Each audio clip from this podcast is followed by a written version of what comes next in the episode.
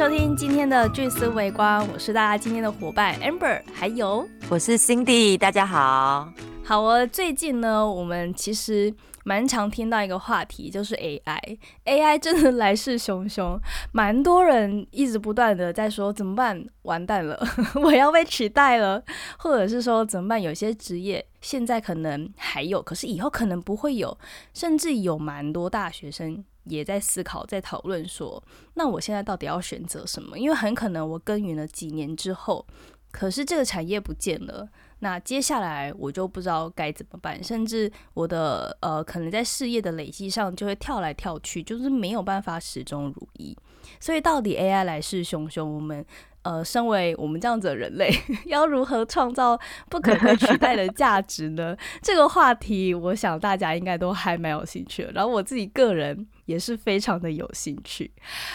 我觉得首先我们可以先来聊一件事情，就是呃，先呃由心底跟大家分享好了，就是对于 AI，你的想法是乐观的还是比较悲观的？哎，不要讲乐观悲观，就是你比较正向的看待这件事，还是其实你是会有担心的？我一直都很正向看待未来，我也是，就是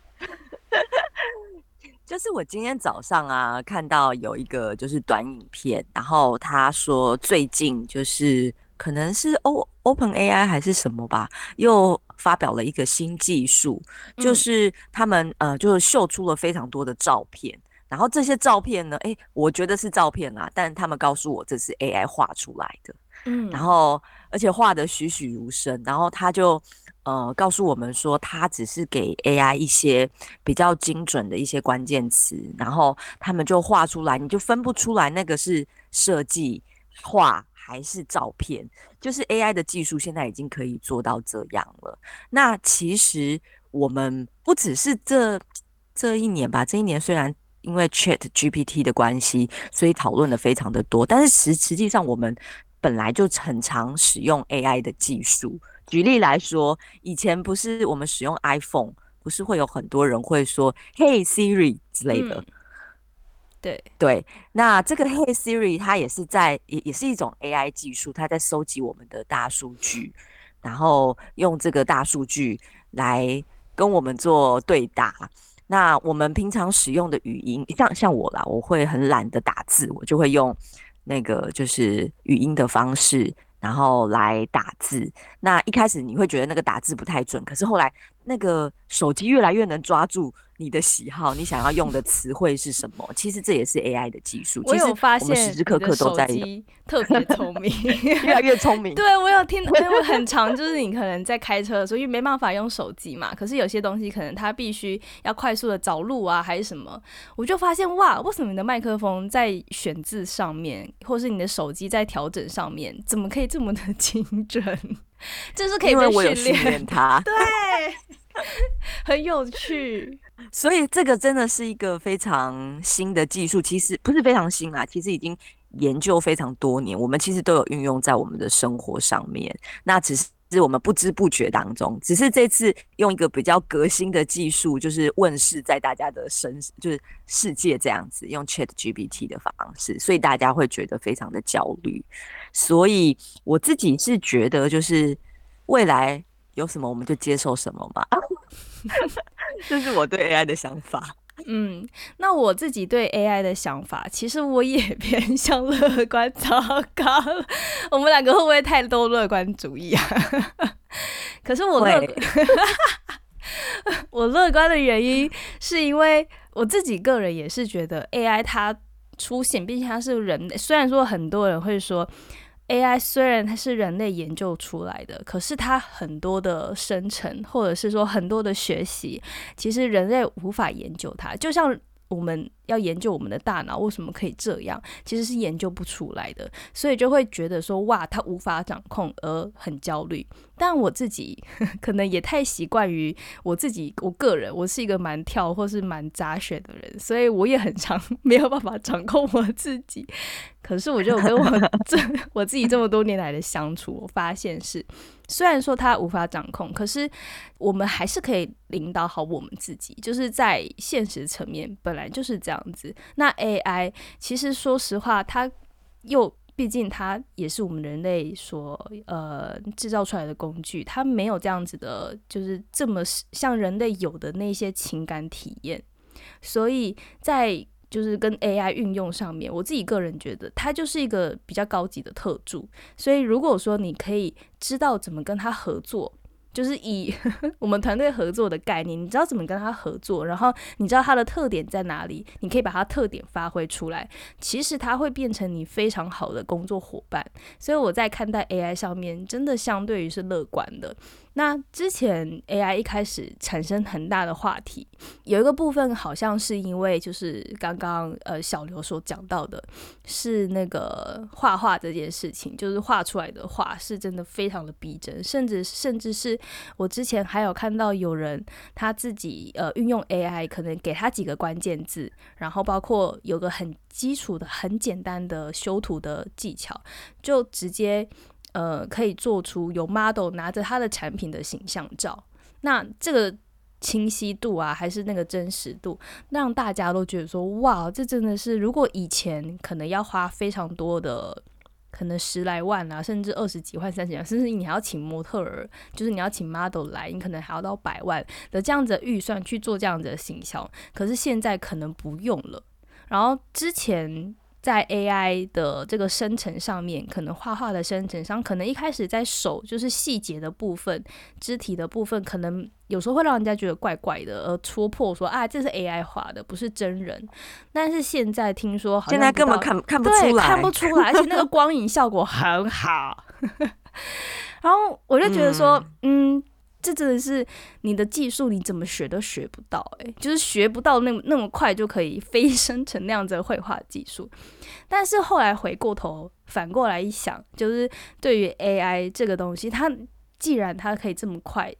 嗯，然后这么快速的完成你要它完成的事情，那现在像我之前很想要做绘本，我个人是对于故事这种东西是很有兴趣的，那我就可以跟 AI 一起。就是合作，运用它的工具，对，很快速的完成。一直到我想到这件事情之后，我才比较觉得说啊，其实他这样子很快速的，这么强大的工作能力出现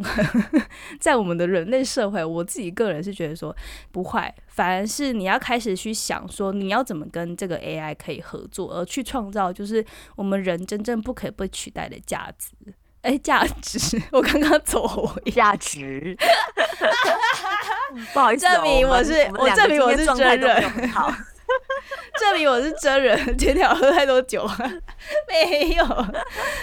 那我觉得人不可被取代的价值，我当时就想到一件我个人觉得蛮重要的事情，在工作上面，我觉得一个人的工作。的成效，它之所以可以凸显出来，并不是说他有拿多少证照啊，或者说他的技术多好。我自己个人觉得是看见问题的那个能力。那虽然说 AI 它现在是可以分析，可是这么多的问题里面，哪一些哪一个问题是真正对于这个公司，或者说对于你现在的这个你？面对的可能不论是你的客户啊，还是说你现在这个转案，真正最大的一个问题是什么？那个大的痛点是什么？这个我觉得判这个判断力，我觉得人是不容易被 AI 取代的。虽然它有分析能力，就虽然 AI 有分析能力，可是看见真正的痛点，因为这个感受性的东西，这种情绪的东西，我觉得，嗯，AI 它虽然可以学习，但是它还。没有办法这么抓得准，说那我们人类的脑 天马行空的想法，现在真正在意的，或是跟生活有关的，真正最让呃我们的潜台词或是潜心理真正内心的事情是什么？其实 AI 它是很难揣测出来的。呃，amber 刚才讲了很多自己的想法哦，但是我知道有很多听众可能会反驳 amber 说的，因为 AI 的呃当初的发明。我们在下面留言，就是 呃，我们一一开始我们电脑在写程式的时候都是零到一嘛，然后到后来大家呃做这个 AI，它其实后来研究到非常的精细哦，它是用类脑能脑神经元，就是人类的脑神经元来做这个，就是开发这个 AI 哦，所以呃，刚才呃大家听到的就是未来 AI 都有可能就是。拟人化，我这样讲，就是他有可能拟拟人的情绪，拟人的潜浅想法，然后甚至是呃有很多，比如说。呃，企划啊，或者是文案，是现在就可以做到了。就是你只要给他一个关键词，他都可以把一个企划写出来，跟文案写出来。对，其实他现在也可以做到的东西，其实是非常非常的多了。然后甚至呃，当然这是另外一个议题啦。我昨天也有跟 Amber 讨论到，就是如果从往呃心理学的角度，然后从那个道德的角度来说，的确我们有蛮多东西是需要规范的。但就回回归到教育的本质啊，我觉得呃，在这个就是与其用法律来规范，倒不如我们从我们自己还有我们的小朋友，我们的教育开始，就是以人为本的这个教育很重要。所以我觉得刚才 amber 讲的那个东西，就是嗯，因为为什么以人为本跟还有一个很重要的就是媒体是独立啦，我觉得是非常非常重要的。因为 AI 它生成出来的东西，不见得是正确的，因为我们以为它是机器人，所以他给的东西是客观跟公正的。可是不见得耶，因为他的学习是从呃大数据里面做学习。所以我有试过那个 Chat G GPT，我问他呃，请问小刘是谁，或请问刘刘华兴是谁？他给的答案不见得是正确的。那如果可是还好像讲的好像就是真的一样。我也有问过我自己，然后他错的离谱，但把我逗得很开心。如果是一个就是呃没有媒体是独立的青少年，然后他使用了这个 AI，而我们现在是问比较。比较正向的东西，那如果我们问一个比较负向的东西呢？那是不是可以有心人是可以透过这个背后操控这个数据，然后来做这样的事情？所以我觉得还是回归到这个 AI 出来，我觉得我们要重视的反而是教育的价值，就是我们要教育呃我们的下一代，包括我们自己。的媒体是独立，然后再来就是我们做任何事情。刚才那个 Amber 讲，我觉得我 AI 出来的时候，虽然很多人会写文案，会很多人会写企划，我反而觉得，我昨天就跟 Amber 说，我不知道是不是自我感觉良好，我反而觉得我的价值越来越高，就是因为我觉得我们在职场上的累积跟养成，我们会知道，比如说这个顾客他真正的痛点是什么，然后因为因为大环境跟人的变。变因蛮多的，所以我们的目标就是气化的目标，其实是随着这个变变音可以不断的做调整。当然有大目标、小目标跟呃中目标跟小目标，但是这个调调整的速度是只有我们身处在这个环境当中，我们才有办法快速的变快速的辨别。嗯，然后 AI 的东西其实就是把课书本上的东西直接搬出来，然后。给给大家可能做一个就排列组合，那我们自己也常常说尽信书不如无书嘛。那有些书的东西是蛮偏颇的，所以这也唯有我们人类才有办法做判读，就是这个东西到底是不是是不是 OK 的。然后我觉得，呃，如果我们把 AI 当成刚才我觉得我很喜欢 Amber 用的词叫做特助。这个概念我觉得很好。如果我们把它当成特助，在我们在做，比如说我们这个整合行销或创意行销的过程当中，它是一一个很好的 brainstorming 的 特助，因为它收集的数据非常非常的多。对啊，那收集的数就是不管它正不正确，至少它天马行空，可以抓非常多的东西。那抓非常多的东西，就适适合我们在做团队讨论的时候，我觉得很好，可以运用 来来让我们去去想说，哎，其实我们以前做 brainstorming 的时候，我们也会在 Google 上面去查，比如说什么关关键字，只是现在做的更全面了。我不知道你没有发现一件事情是，就是可能我们这些几个人之所以工作的默契会这么好，有个很大的部分是因为我们在工作上都会有一个判断力的习惯，就是我跟你讲什么。并不是说你照盘全收，而是你会有你自己的判断，然后再反馈给我们其他人。就是这个判断力，我觉得蛮重要。而且他的这个判断不是很单纯的，哎，就是对跟错的判断，就是是会经过你的内化，然后你会知道跟你的生命经验、过往的什么样的事件，或者过去的什么样的呃，我碰到什么样的产业，其实有关联。那那个整合力，就是那个呃可以跨域的这个整合力，其实就会很快跟很好。那这个。判断力，也是刚刚就是小刘所提到的那个媒体呃媒体视读力。我刚刚差点讲成 梅毒，到底在说什么？不会，媒体视独立很重要。amber 让他不要喝太多酒。糟糕了，罗 Y 的形象。所以我觉得除了媒体，没等一下，是笑爆哎！媒体是独立，糟糕发音的部分，难怪我的 Siri 经常学不好。好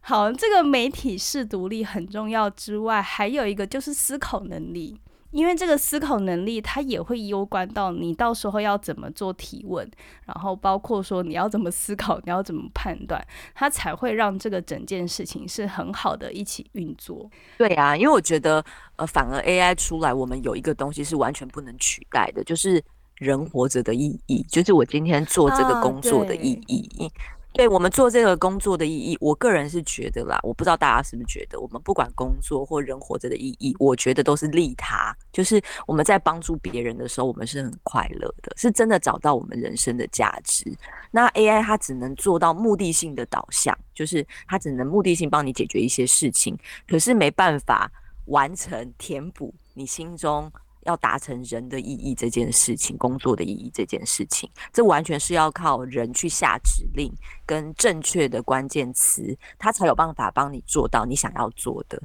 所以现在那个有一个职业突然很行，叫做 prompt engineer，就是提示工程师，就是。现在美国啊，在在做这些 AI 的，就是大量招聘这些提示工程师，就是你的关键词要下的精准，AI 才能做的精准嘛，才能是我们想要的东西。所以这个提示工程师还是需要人来做，就是呃，我们必须要有刚才 Amber 说的，我们要有足够的判断力跟嗯足足够的思考，因为我们的思考其实是非常缜密跟复杂的。对啊，我觉得。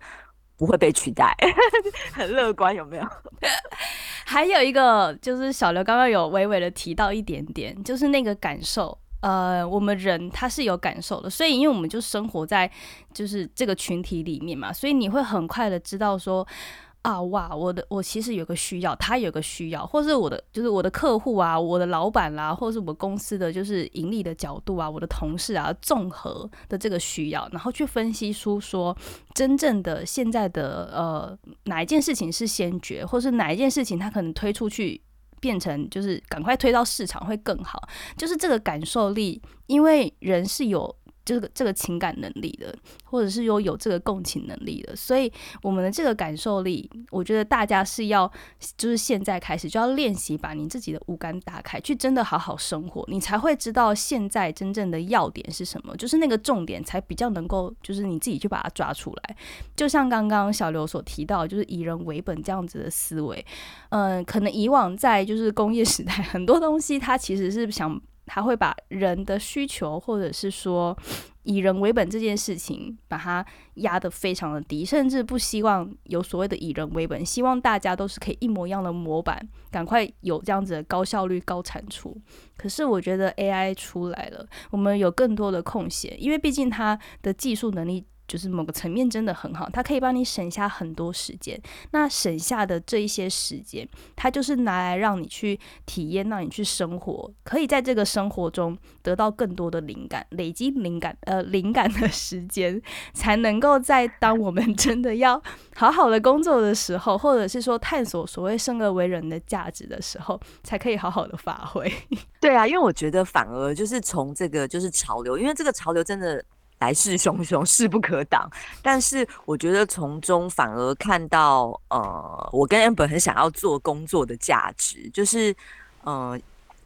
哎，这样又又回归到刚才教育的本质啦。因为我昨天也跟 Amber 分享说，其实，在社社群网站出来的这几十年呐，非常多青少年跟呃成年人的心理问题，比比以往多出非常非常的多。这是我听。那个刘轩豪图人生学，大家可以去听。我还不敢去听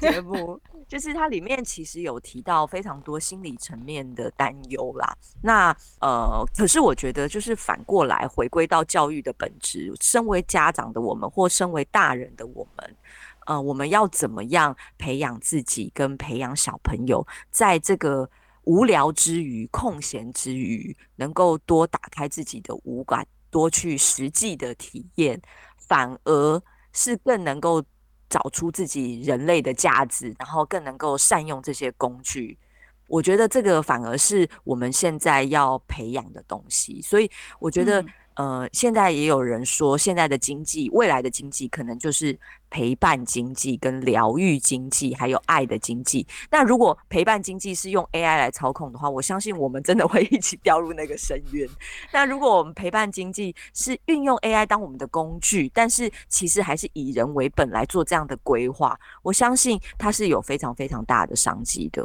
哎，我这是我的想法啦。我刚好想到，就是前阵子看到的，呃，有人他训练他的 AI 可以变成好的情人，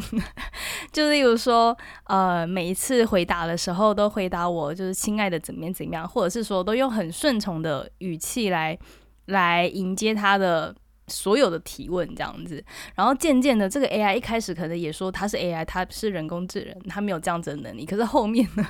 慢慢的，它也出现了所谓的这样的情人的特质，或者是母性的特质，就是母性光辉，就是有妈妈的感觉的特质。可我觉得，嗯，就像刚刚小刘所提到的，如果说这些陪伴是用这个 AI 来取代的话，可能真的有这样的趋势，但是。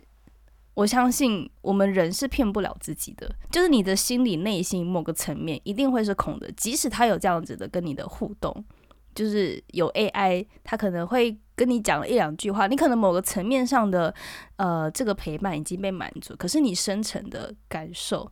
这个是很难被取代的。就像是我之前看了一个嗯跟心理学有关的书，他有讲到拥抱这件事情。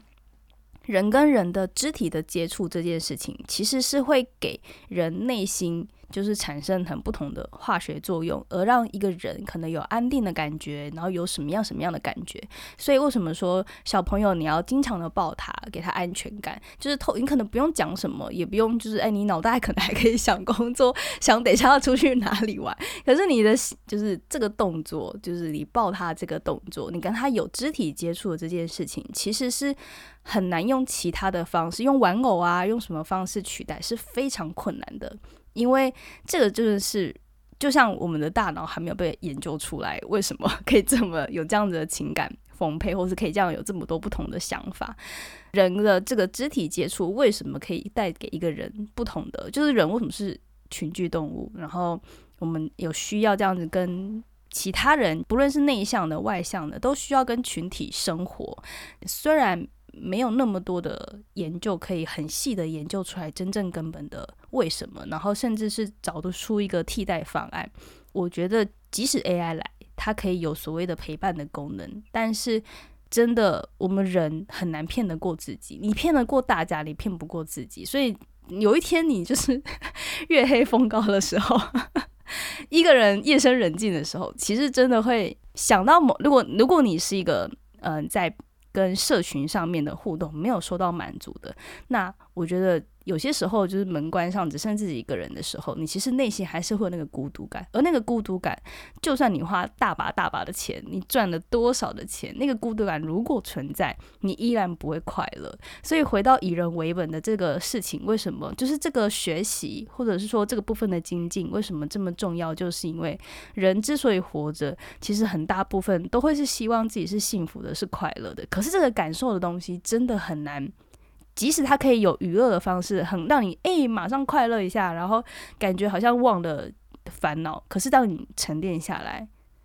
你不快乐的心情，或是你焦虑的心情，你寂寞的心情还是在那，它始终会在那。就是你用再多的。可以去填补的东西，你都填补不了，所以这个部分的探究，我觉得反而是我们之后蛮需要的事情。除了这个之外，对啊，关于就是刚才 amber 讲的，就是关于这个人的就是价值跟人的幸福感这件事情啊，虽然就是现在 AI 跟真的可以做到拟人，可以做到陪伴，我相信未来的确会有很多这样的机制会出来。但是就如同刚才 Amber 说的，如果我们真的没有办法探索我们自己真正的内心，因为我们不是只有脑而已，我们自己还有内心，就是我们真正做什么东西是踏实的，是幸福的。真的就是有非常多的商业书籍也是这么说，我们其实人的价值。的确，真的是利他，所以在跟人相处的过程当中，在利他的过程当中，我们才能真正感觉到那个踏实、跟价值还有快乐。那如果我们是使用 AI 来陪伴我们，的确会就是解决。掉燃眉之急，但是会养成自己上瘾的状态，而且是会分不清楚真伪。这个东西就是上瘾跟分不清楚真伪，就非常非常的可怕。它就会让我们着迷在某件事情上面，而不去做其他的生产力。那人活着的意义就真的是越来越没有了。所以我觉得，呃，这个真的是我们要彼此就是。彼彼此就是陪伴彼彼此，要告诉彼此的，不能让 AI 取代自己这样的价值。所以在疫情这段期间，有一个东西就是关键词，我也跟大家分享过很多次。有一个关键词其实是大家在 Google 里面不断查询的，虽然现在 Google 非常紧张要被 ChatGPT 取代。但是他的大数据还是可以相信的，就是他发现我们其实有一个词一直出现，就叫做疗愈。大家开始会想要做一个实体的体验，他想要去做实体，真的让自己疗愈的状态。所以会发现我们越来越喜欢做一些简单的事情。有没有发现疫情期间大家开始喜欢爬山，开始喜欢大自然，就是非常非常古早人喜欢的东西。嗯，喜欢去体验手作。喜欢去体验啊，很单纯的家人聚在一起做一件事情，大家大笑这样的事情，所以这个真的是未来真的能填补我我相信会有两个方向啦，一个就是真的用 AI 来取代人的这个方向，另外一个方向就是它是真的用人的价值，然后来达到我们心中填满我们心中那个空虚的感受，那这个。疗愈的价值不不代表说我们不使用 AI 哦，我们也是可以使用 AI 来帮我们做呃企划，多非常多的方案。可是我们就把它当成刚才 Amber 说，当成特助的方式，我们就可以创造出非常多实体。最后还是要由我们去实体来体验这个活动。所以我觉得 AI 即使它未来真的会变得很厉害，但我觉得我们要有一个呃基础的价值、根本的价值跟核心的价值，就是我们人类。真正需要什么？我们人活着的意义是什么？这个是很重要的。所以好像讲的很玄学，好像很哲学，但是这是真的，我自己的体会。我觉得现在这个阶段啊，除了先知道我们的 AI 来了，那我们的市场或者是我们这个社会会往怎么样的潮流走之外，然后也提醒。彼此说不要在里面迷失了之外，除了刚刚学到了，我们要有媒体式独立，然后你要能够会思考，你要就是有办法精准提问，然后从现在开始打开你的内心去感受生活，因为我有感受生活，你才可以感受自己跟感受别人，这个是需要慢慢去练习才打开的，因为可能太久没有这个感受，我觉得人是这样，我自己也是这样，如果太久没有接触群体，呃，就再加上可能我自己本身也是比较。偏向内向的人虽然蛮活泼，可是当你久了没有跟社群有相处的时候，其实你在感受上你会不太能够对接到。这个真的是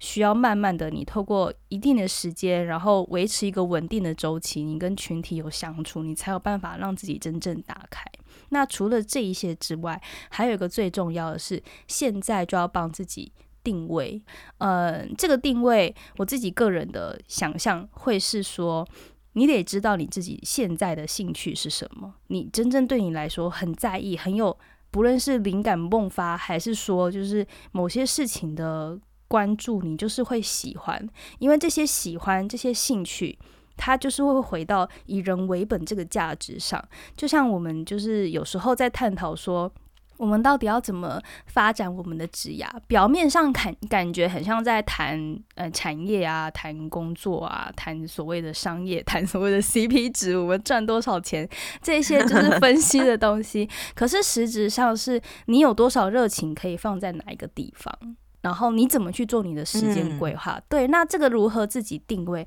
我觉得，嗯，其实不难，就是反过来问自己，你真正感兴趣的东西是什么？那真的是要你打到你内心的兴趣。就算是就像以前曾经有人说。啊，小朋友都会说什么玩网络啊，玩那个，就以前我们都在我的那个年代，就是去网咖打电动嘛。然后长辈们就会说，哎，就是你就是玩电动啊，这些东西就是你的兴趣啊。对，某个层面确实好像在当时我们都会回答那个是我们的兴趣。可是说实话，为什么有些人他可以打电动，或是玩这种所谓的网络游戏，变成所谓的电玩的选手？但有些人他没有，他就是沉迷在里面。有一个部分原因是，就是你能不能够知道你喜欢这件事情的原因是什么？到底是？贪一时的快乐，还是你可以真的从中 收获到什么？就是我自己对于说 AI 来了，然后我们要顺应这个潮流。如果说要让我安下心的话，我自己的想象会是这样：就是除了刚刚前面那些要学习的，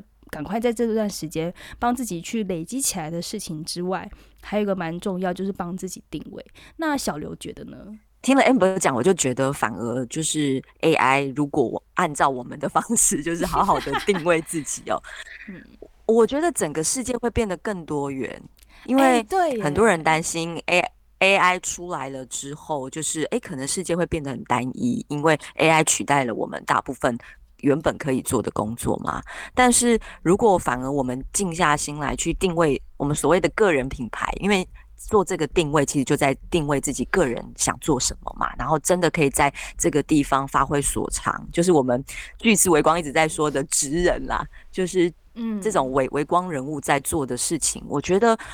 反而这个世界会变得非常多元，因为每个人想做的事情不可能是完全一样的。那如果我们在我们自己想做的事情一直耕耘下去的话，我反而觉得这个世界是会变得非常非常多元的。就像，呃呃，我我我以前其实很不喜欢我这个特质，就是我其实很容易感同身受对方的状态，就是现在所谓的什么高敏高敏儿，是不是？就是。我很能感受对方的状态，然后我也很能就是被很很容易被影响。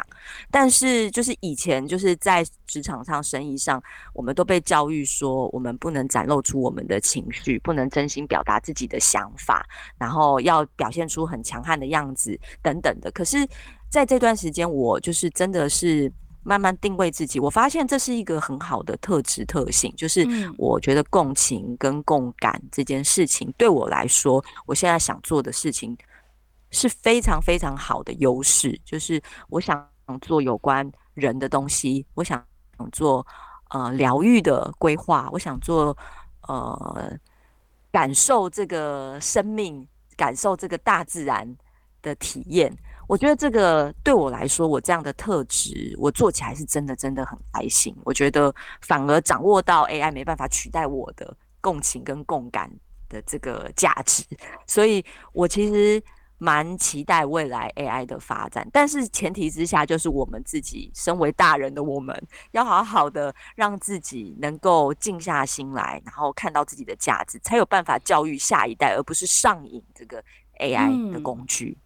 我觉得小刘讲到一个呃，我自己个人很喜欢的关键，然后也是在我跟你相处，就是一起工作的时候发现的。就像我刚刚前面说嘛，我我对于人的感受，怎么那个心念有时候感受到，可是因为我的 脑的组织，或者是说我的经验值可能没有这么丰沛，所以我可能在很多细节上我就没有。看顾到别人真正内心的想法是什么？那在工作上面，其实这件事情真的很重要，因为很可能你的一个判断错了，它会影响你的策略，然后甚至造成一些不好的。例如说，好，我跟这个人的相处，如果说我没有真的了解到他的心思的话，那很可能我做了一件事情是不小心伤害到他。或者是说不小心得罪到他，那可能我们原本可以好好的合作，就越来越合作的越来越不不愉快。我觉得我们在职场上多少一定会遇到，就是说你跟一个人合作，明明看起来好像你也没有做错什么事情，可是你就是不知道为什么，你不知道哪里得罪了人家。所以这件事情有感受力，或者是说以前我们都觉得说情感用事可能不好，但是我觉得现在就是 AI 来了，这个情感用事可能会不错。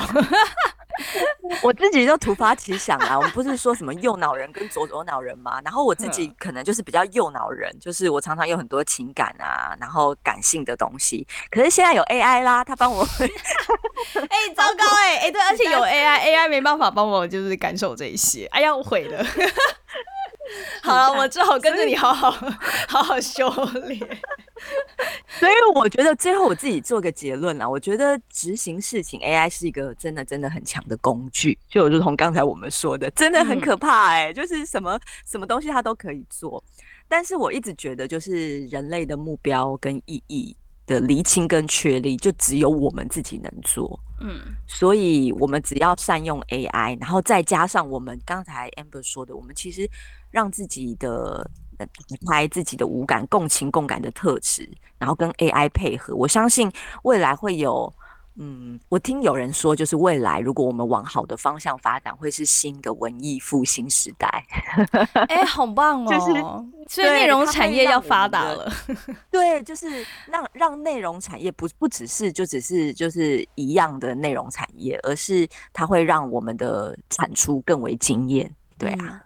最后也跟大家分享，就是如果说我们的未来真的是可以往这个方向走的话，我个人很乐见的一件事情是，就是当时我在研究文艺复兴的时候，我就发现，哇，原来这个作品它可以激发你这么多的想法，激发你这么多的感受，所以你的生活是非常的充实跟踏实的。就它不只是说，就有这么多的艺术产生，这么多的内容出现，然后，嗯，可能某个层面大家变得比较浪漫，不只是虔诚的这一些。其实，在呃你的内心，就是应该说在深层的部分，其实是你会开始累积你的内涵。然后你会感受到这个世界真的很丰富，而这个丰富会给我们带来很棒的，就是这个满足感跟快乐的，或是幸福的感受。因为你会觉得很多事情都有可能，那这个可能性也会让你觉得说，你内心会产生哇，我很多事情其实我只要去做就会有希望。好，我今天聊了这么多 AI 来势汹汹，我到底要如何创造这个不可被取代的微光价值？呃，虽然我们蛮天马行空的。可是我自己是觉得说，我们讲的东西真的是蛮走在接下来可能真的会发生的事情上，也蛮看好这个趋势的，就希望可以跟大家交流一些建议。那如果说你对于 AI 来了，你有什么样的想法，或者是说你看到了什么样的可能性，也许是很值得分享给所有的就是围光伙伴的，也可以在留言区跟我们说，或者是说在呃各大的平台上面寄 email 也好，告诉我们你的想法。那今天就。谢谢大家了，我是 Amber，我是 Cindy，下次见喽，拜拜。